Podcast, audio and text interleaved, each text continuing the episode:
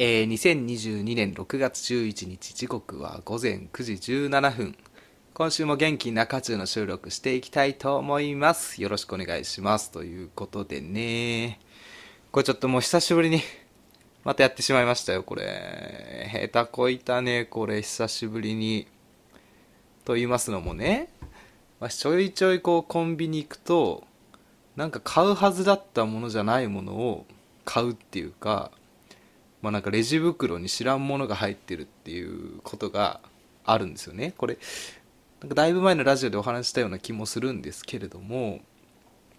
さっきあの、まあ、収録前にちょっと朝だったんで元気出そうと思ってコンビニ行ってきたんですよ。で、まあ、何買おうかなと思ってまあいちご味のヨーグルトと矢口さんの嫌いなねいちご味のヨーグルトと、まあ、よく私が飲む好きな白いモンスターエナジーカゴに入れて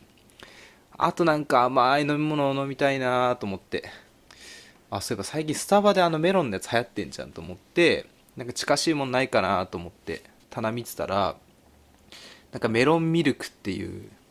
なんかメロンの果実なのか似て非なる何なのかが入ったメロンミルクっていうのが置いてあったんで、いや、これ、あこれ美味しそうだなと思って、あの、買ったんですよ。まあ、買ったというか買ったつもりだったんですよね。でレジ通して、まあ、ウキウキでお家帰って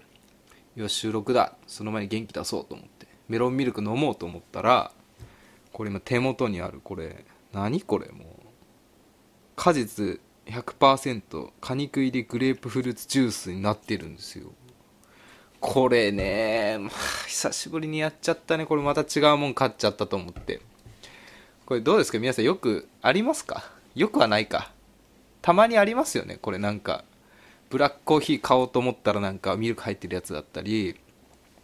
なんかリポビタン D 買ったと思ったらチョコラ BB だったりみたいな。これね原因はね分かってるんですよねこれ。私これせっかちなのでなんかこうコンビニ行って欲しいもん見つけるじゃないですか、まあ、今回の場合で言うとこうメロンミルクありました。と思ってこうロックオンするんですよね。目で。あメロミルク。はい。座標 X ここ Y ここにあると思ってロックオンしたらもう手伸ばしながら違うとこ見てるんですよ。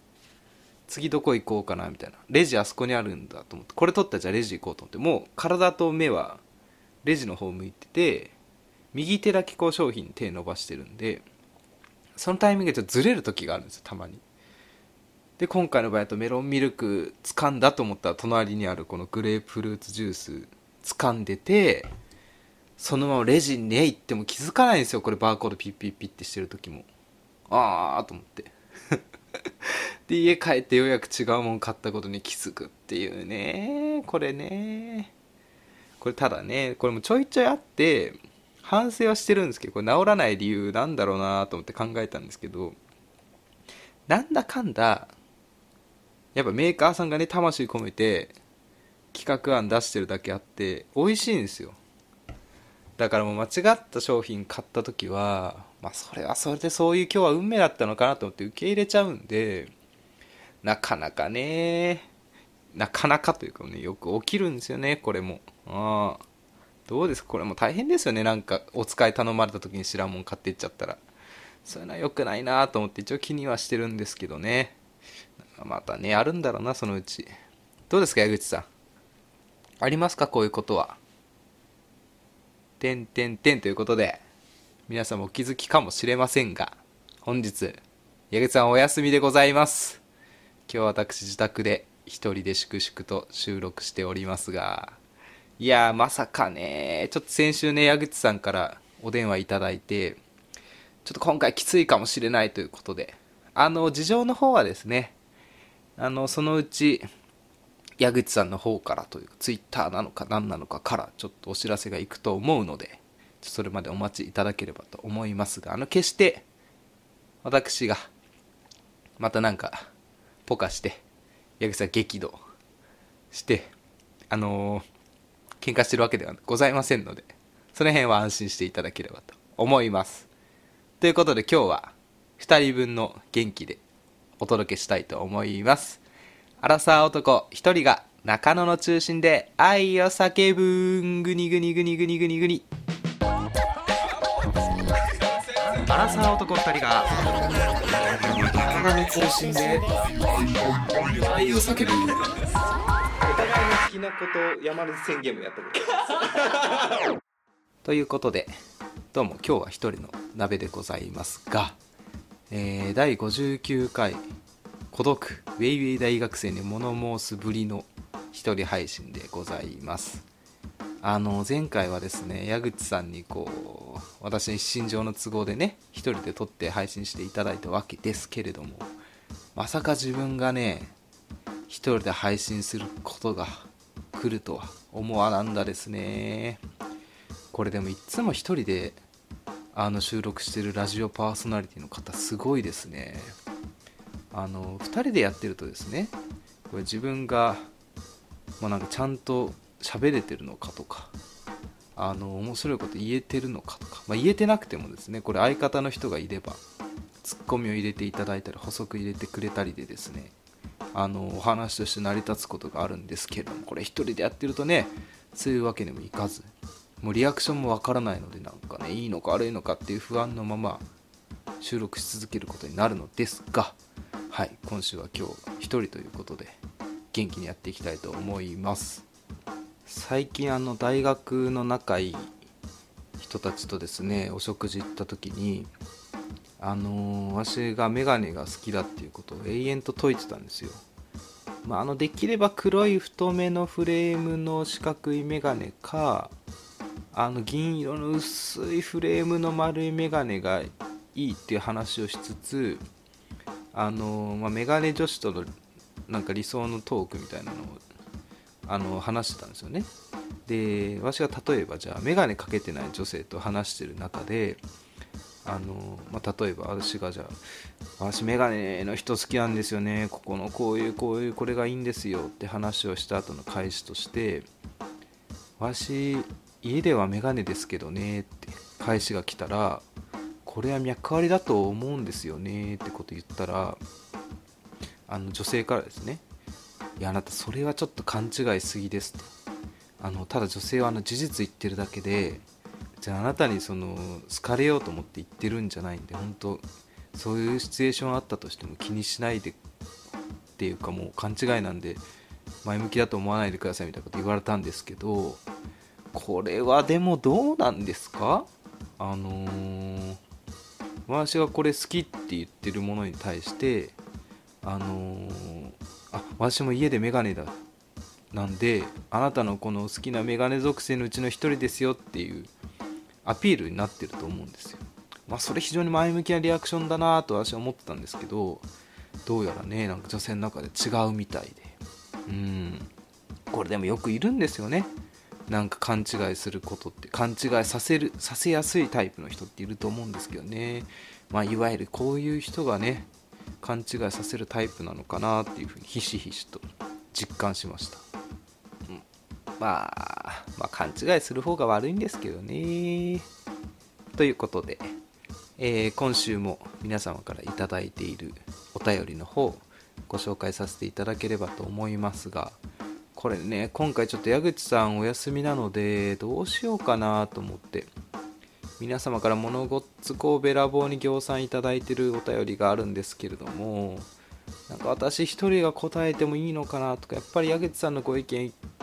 ねもらいたい方もねたくさんいらっしゃるだろうなと思って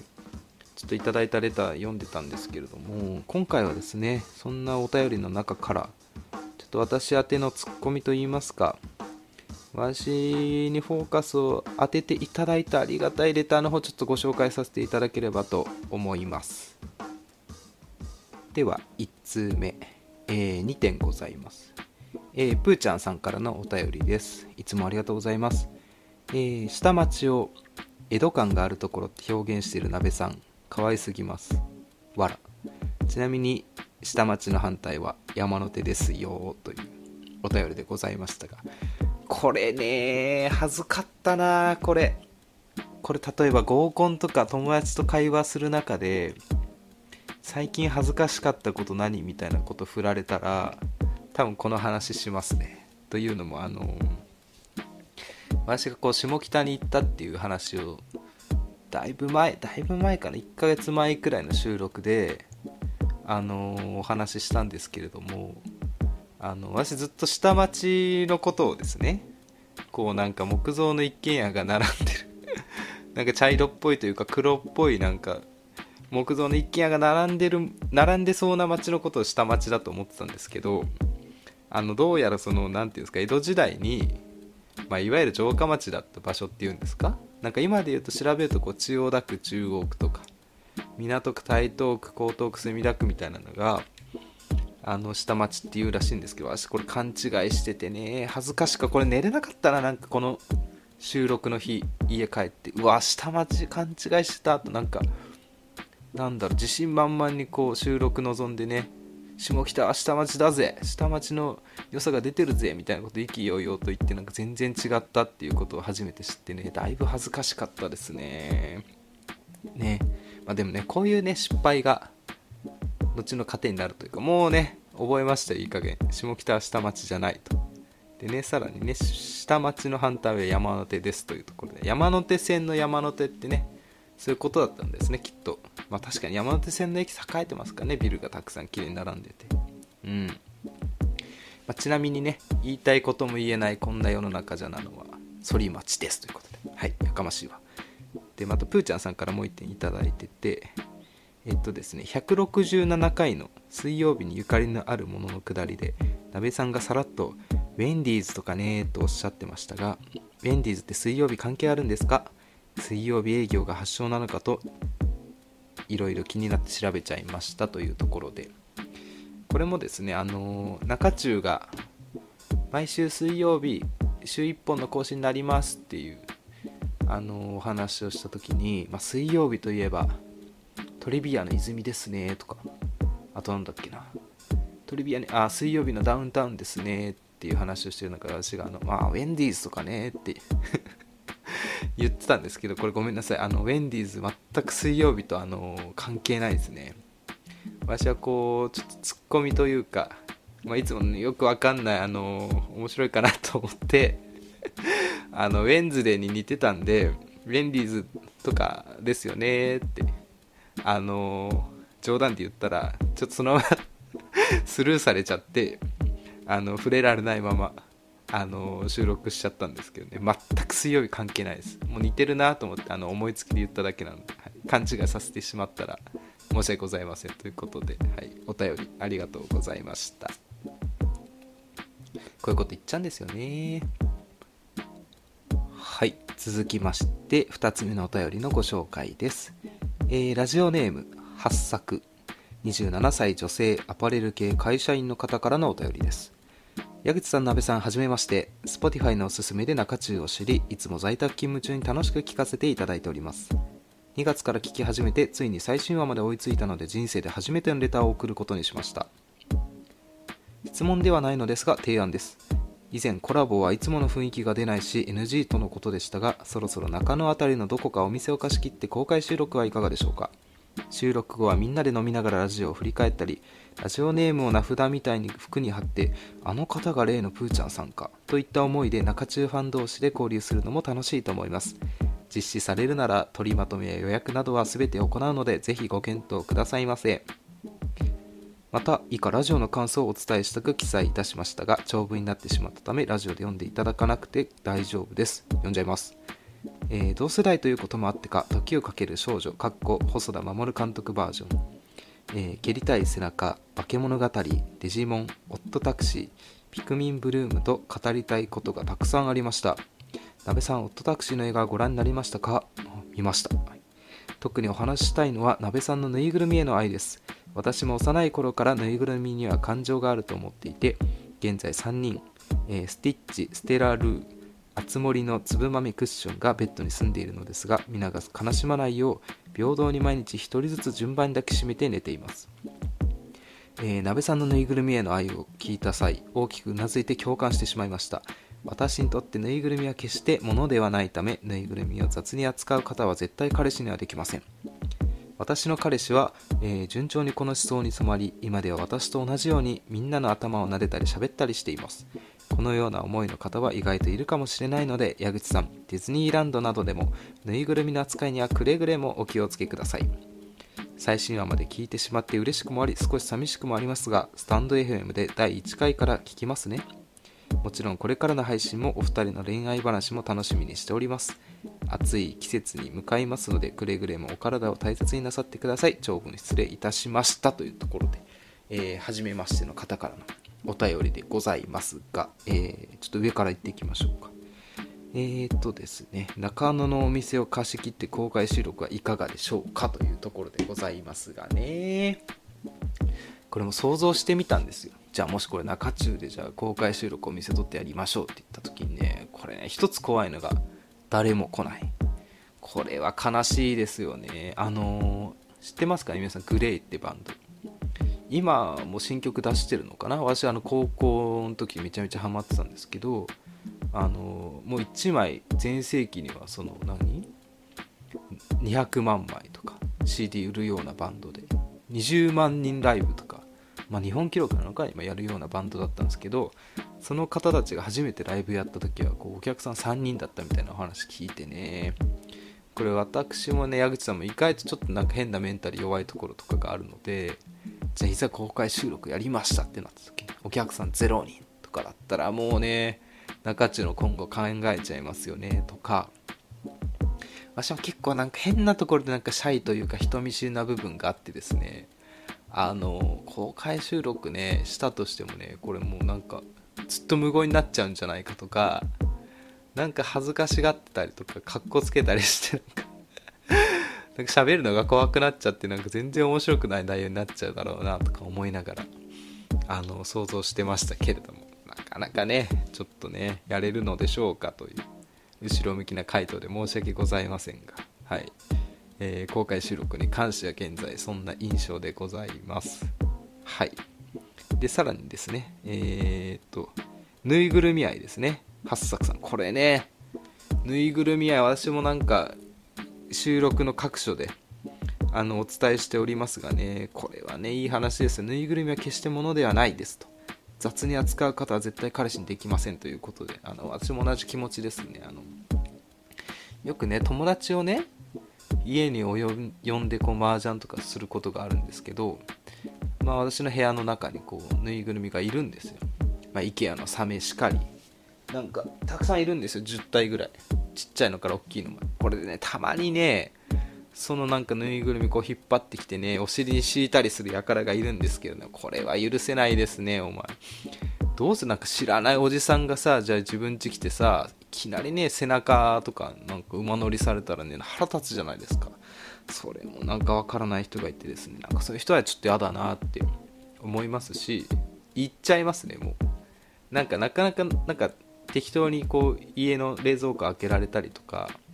する人いて私あんま気にしないんですけどこればかりはちょっと言っちゃいますね。ちょっとどいてくださいよと、ね、それくらいねやっぱね大事にしているので。やっぱねぬいぐるみ家に置いてる人でなんかねそんな雑に扱ってる人とかいないと思うのでね是非彼氏彼女の家行ったり仲のいいお友達の家に行ってそういうものがあった際はお手柔らかにお願いしますということでね。これなかなかねたくさんの方にこう理解されるようなお話ではないとは思ってるんですけどこれ調べてみるとねアニミズムっていうこれね19世紀後半のこう考え方があってですね生物無機物問わない全てのものにね霊魂が宿ってるって考え方があるんですけど、まあ、これのね延長線なんじゃないかなと思ってうん。皆さんの中によくある話なんじゃないかなと思うんですよ。例えばねだるまに目描いて願掛けしたりとかなんか神社とかに行ってこう神様がいるんだとか言ってる人いますけどまあそれと一緒なんじゃないかなと思います。はい。皆さんもね是非お気に入りのぬいぐるみと言いますか。あのー、なんか可愛いなと思ったら是非ね買ってみてはいかがでしょうか。あのこれ意外とねお家に置いてたりねお布団の中入れてたりするとねだんだんこう霊魂宿ってくるので 寂しい時のお供にしていただければと思います。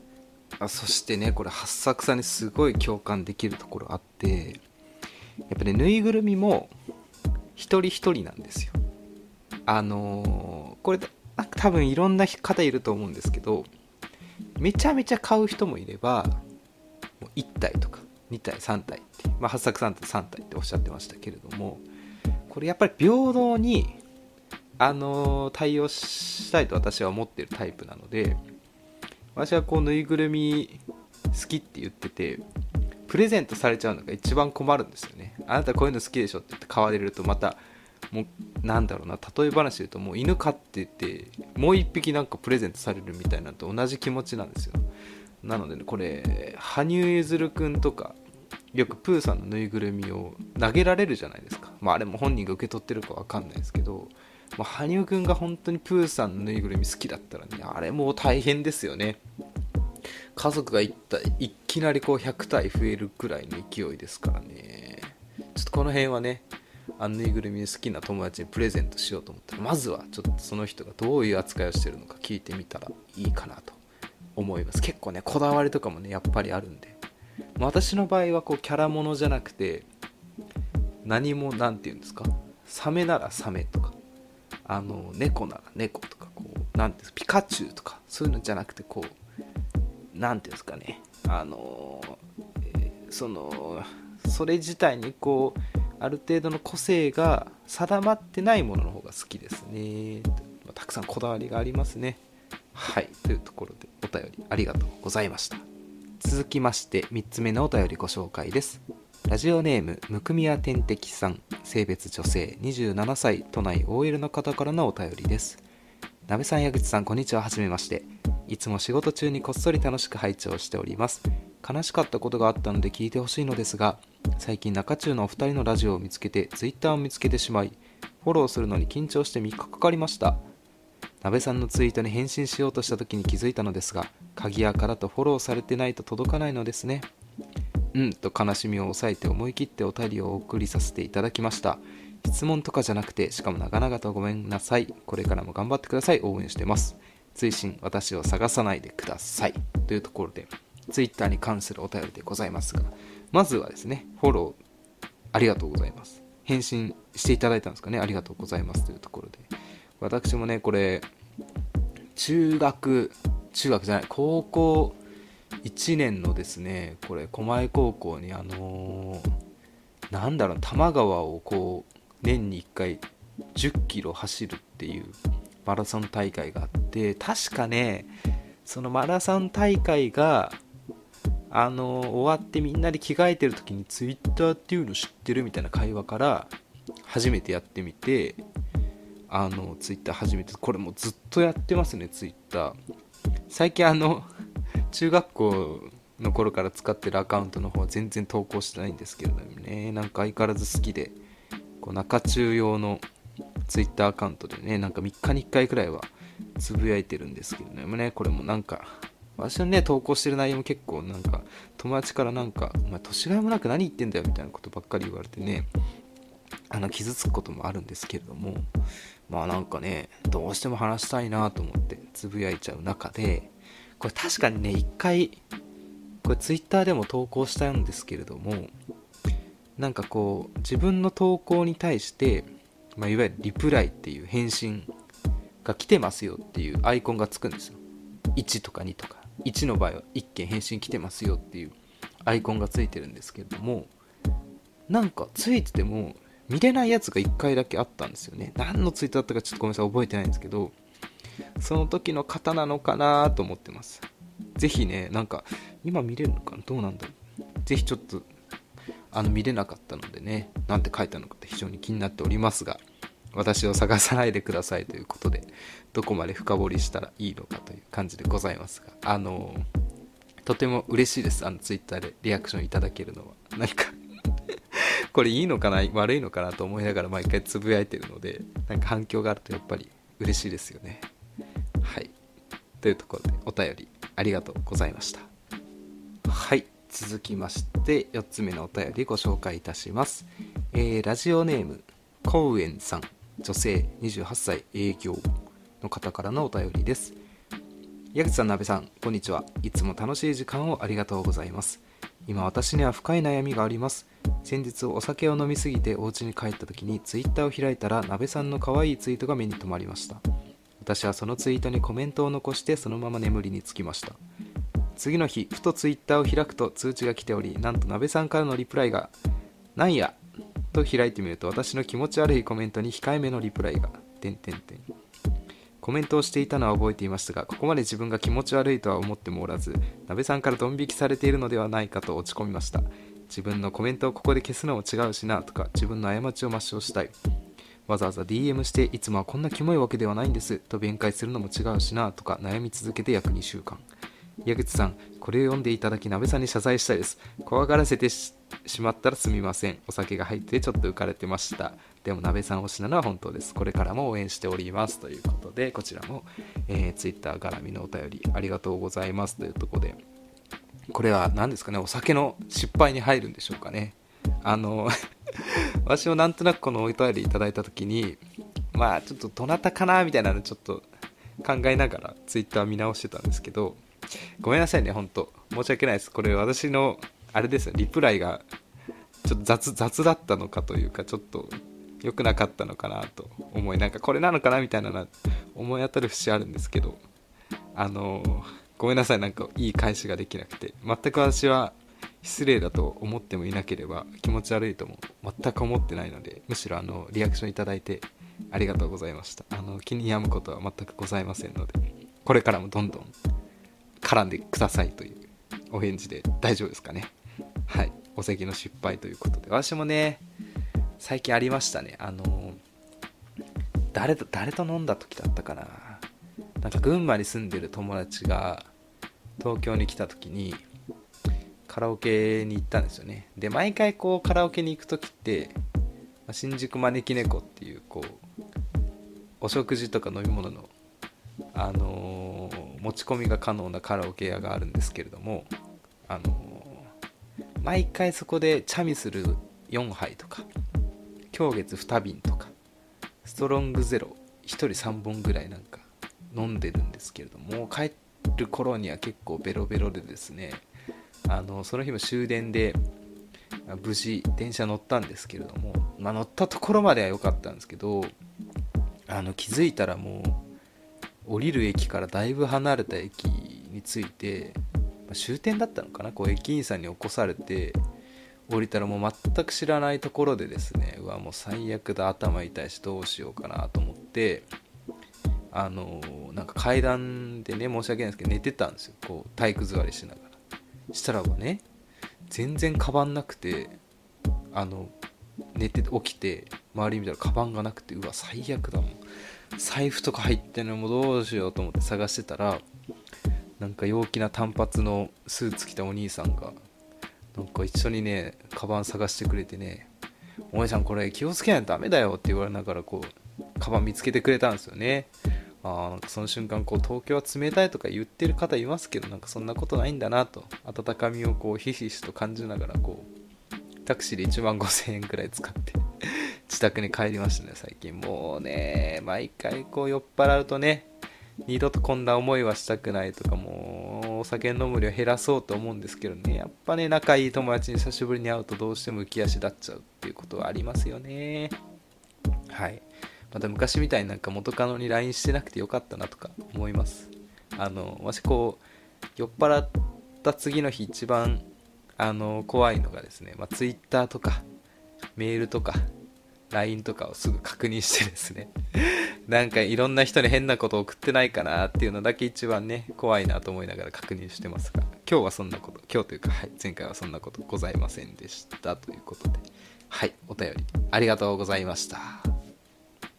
はいということで本日お便りのご紹介は以上とさせていただければと思います、えー、皆さんいつもありがとうございます、えー、なんて言ってたかな矢口さん。恋のお悩みだったり恋愛関係ないことどんなことでも問題ございませんのでスタンド FM のレター機能だったりメールよりお便りお待ちしております、えー、メールアドレスは info.nakachu.gmail.com 中中のスペルは nakachu です。お便りどしどしお待ちしております。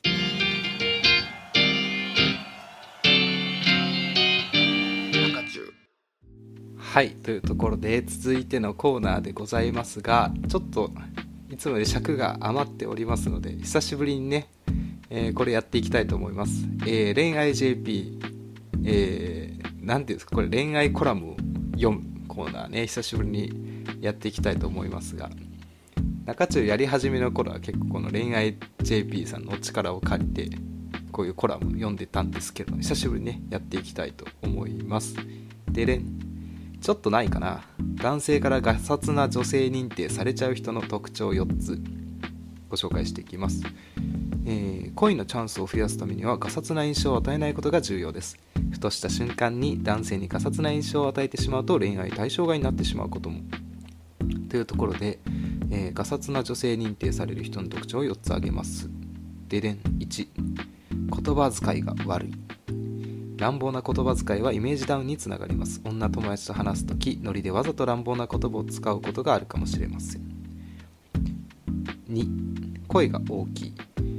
周りを気にせずどんな場所でも大きな声を話す女性はガサツな女性と認定されてしまうかもしれません。3物を置かずに投げる。ガサツな人は物を投げる傾向にあります。物を置く時もポイッと投げるためだらしない印象を与えてしまうのでしょう、えー、4靴が汚れている。可愛い服を着ていても靴が汚れていると台無しです。靴の汚れを放置していれば本当はガサツな人なのではないかと思われてしまうかもしれません。ということで、えー、ガサツな人の特徴4つご紹介させていただきました。あのこれ別に男女問わずこれちょっと読んでいて思ったんですけどこれもうまあどうだろうな。一番の言葉遣いが悪い以外は除いてこれね2声が大きいものを置かずに投げる靴が汚れこれ全部ね私これ該当してるんですよね。なるほどな。これ読んでよかったな。あのー、まあ直そうだとは思いましたけど実際どう治るのかな。どうなんだろう。声が大きい。声が大きい人ね私もちょっと苦手ですね。い やこれ自分で言ってどうなんですかね。多分なんか身内の中で一番声大きいのは私かなって思うことあるんですけど。やっぱ一緒にいて恥ずかしいと思うんですかね。これかさかさつというかもうなんだろうね。なんだろうな。声が大きいのはね良くないんだなってこれを読んで思いました。はい3物を置かずに投げるというところです。がこれね私投げますね物。家帰ってあのー、まあ、会社から帰ってくると部屋着に着替えたいじゃないですか。でポケットにこうスマートフォンとかあのー、ワイヤレスのイヤホンとかタバコとか入ってるんですこれ全部投げますね。もうこれ椅子に。これ お家に座椅子があるんですけどそこにあのたどり着くようにこうね右手でアンダースローでこういつも投げちゃいますね。これもね良くないんだろうね付き合って一緒に住み始めたら。あねだらしない印象があるらしいですよ。物を置かずに投げるっていうのはい。すいませんねこれも、え4靴が汚れて。これもね靴ね。私も靴これ綺麗とは言えないですね。あのー、お家にねあるんですけど、ね、こう靴の靴をきれいにするための道具みたいな。あの何、ー、て言うんですか？雨予防とか水滴をこう反射させるようなスプレーとかあるんですけどね。磨くやつとか置いてないのでね。なんかこう白いやつとかねちょっと汚れてるんですよね。こういうのもね気にしないといけないですねきっと。はいなんとなく私彼女ができない理由が分かりました。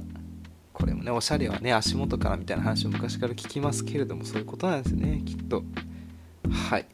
で1番言葉遣いが悪いということで。これもね私気をつけてるつもりではいるんですけどねいざねコスになったり酔っ払ったりするとねめちゃめちゃ言葉遣い悪くなっちゃう時とかあるんでね。これ気をつけないといけないですね。はい。確かにね。私一番言葉遣いが悪いっていうのは気にしちゃうと思う。できればねこうご飯食べて美味しいもの食べた時とかはうまいとかじゃなくてあ美味しいって言うようにはしてますけどなかなか成功したことはありません。ということで。はい。恋愛 JP のこれ何て言うんですかねコラムでございました。はい。ありがとうございます。はい続きましてどんどんいきます続いてのコーナーは久しぶりですねこれえー、美しい日本語を使おうのコーナーでございます。小ダメあったかなはい、ということで、久しぶりのうつ日本でございますが、えー、今回3回目ですかね。1回目は、1回目なんて言った開口？違う、縦板に水か。1回目は縦板に水2回目は開口そして3回目これね私もね最近友人の口から聞いてねうわこれめちゃめちゃ言いたい。いつかどっかで言えないかなと思ったのでちょっと今回の収録で言わせていただきますがこれ知ってますか？皆さんジッパ人から揚げって言葉。めちゃめちゃかっこよくないですか？これ。ジッパ人。え？ジュッパ人から揚げか？ジッパ。はい。ジッパ人から揚げ。これもうね何？必殺技みたいな波動の49ジッパ人から揚げみたいなねこれ意味知ってますか皆さんこれ。あのー、多彩な種類のものを区別なくひとまとめて扱うことっていう意味らしいんですけども、まあ、これ例文で出てるのが複数の提案をしたにもかかわらずジッパ人から揚げで評価されたとか顧客から御社の傾向として会社単位のジッパ人から揚げで扱われたっていうこうねなんかこれは違うのになみたいなこともまあひとまとめに評価されてしまうみたいな。ことを言うらしいんですけれどもね。これ恋愛で使うとしたらねどこだろうなと思って考えたんですよ。でこれ例えばね会社じゃないまあ会社もそうか。あのー学校の同級生とか後輩とか先輩で、まあ、推しの子がいた時になんかあなたのことはジッパ人からげにさみんなはこう言うけど俺はお前のことをこう思うぜみたい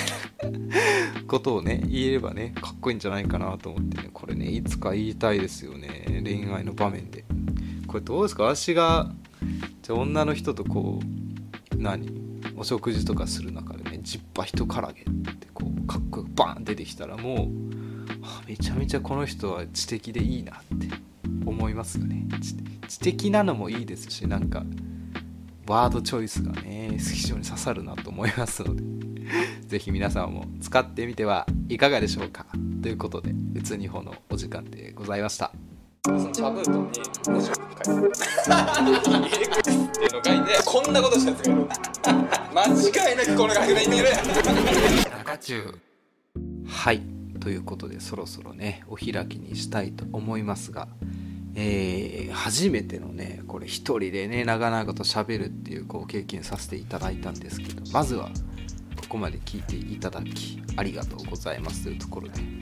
これ大変でしたね一人で喋るもう何が大変って息が続かないっていうのとねすごい喉が渇くっていうところでねなんかうまく喋れてるかなって不安になりながら撮っておりますけれどもちょっとねいつもより聞きづらいところとかあるかもしれませんがちょっとご了承くださいというところであの何ですかねエンディングでお話したいことといえばあの前の収録でですね私があのお弁当のね配達をサービスに登録したっていう話をしたと思うんですけれどもこれがいわゆるこうナッシュっていうサービスですごいいいんですよこれ。あのハンバーグとかアヒージョとかチンジャオロースとかサバの塩焼きオムライスエビチリホッケのなんとかとかすごいいいメニューでしかもあの健康に気を使って糖質これぐらいとか抑えてますとか塩分これくらいに抑えてますカロリーこれくらいに抑えてますっていうこうなん自炊ができない一人暮らしの人の味方みたいなサービスがあって私もこれを機にあの健康になろうとか食事の量を減らそうって思ってウキウキしてたんですよね。でこれ2週間に何食とか1週間に何食って配達してくれるスケジュール選べるんですけれども私はそんなめったに自炊とかしないしあんまり外でご飯食べたくないなと思って多めにね2週間10食っていうプラン選んだんですよ。でしたらばねこうウキウキでこう届くわけですよ。日曜の朝だったかな。お待たせしました。っつって佐川さんこう運んできてくれて、段ボールウキウキで開けて冷凍庫にこう10食分入れようとしたら思いのほかですね、ま、ナッシュのお弁当が大きかったのかはた 冷蔵冷凍庫が小さかったのかもわからないんですけど4食分くらい入んなくて結局なんか健康を気にして頼んだのにあのまあ自炊がめんどくさいっていうのもあるんですけど頼んだのに入りきらなかった4食分くらいは1回でレンチンして食べちゃってお腹いっぱいになっちゃうみたいなことがあってね。これね皆さん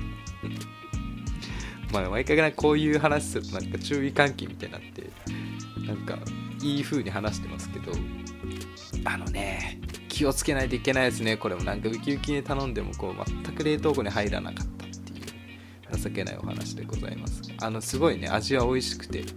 なんかちゃんと栄養バランスも考えられているのでちょっと最近ね時間なくて料理できないとか健康っていうか食事見直したいって方には是非ねおすすめのサービスでございます。はい。あの配達する量はあの自宅のね冷蔵庫と相談しながら決められればいいなと思います。はいというところでね本日以上でございますかね。もう大変ですねこれ1人で撮るのも。はいということで本日の「ぞっこんラブは」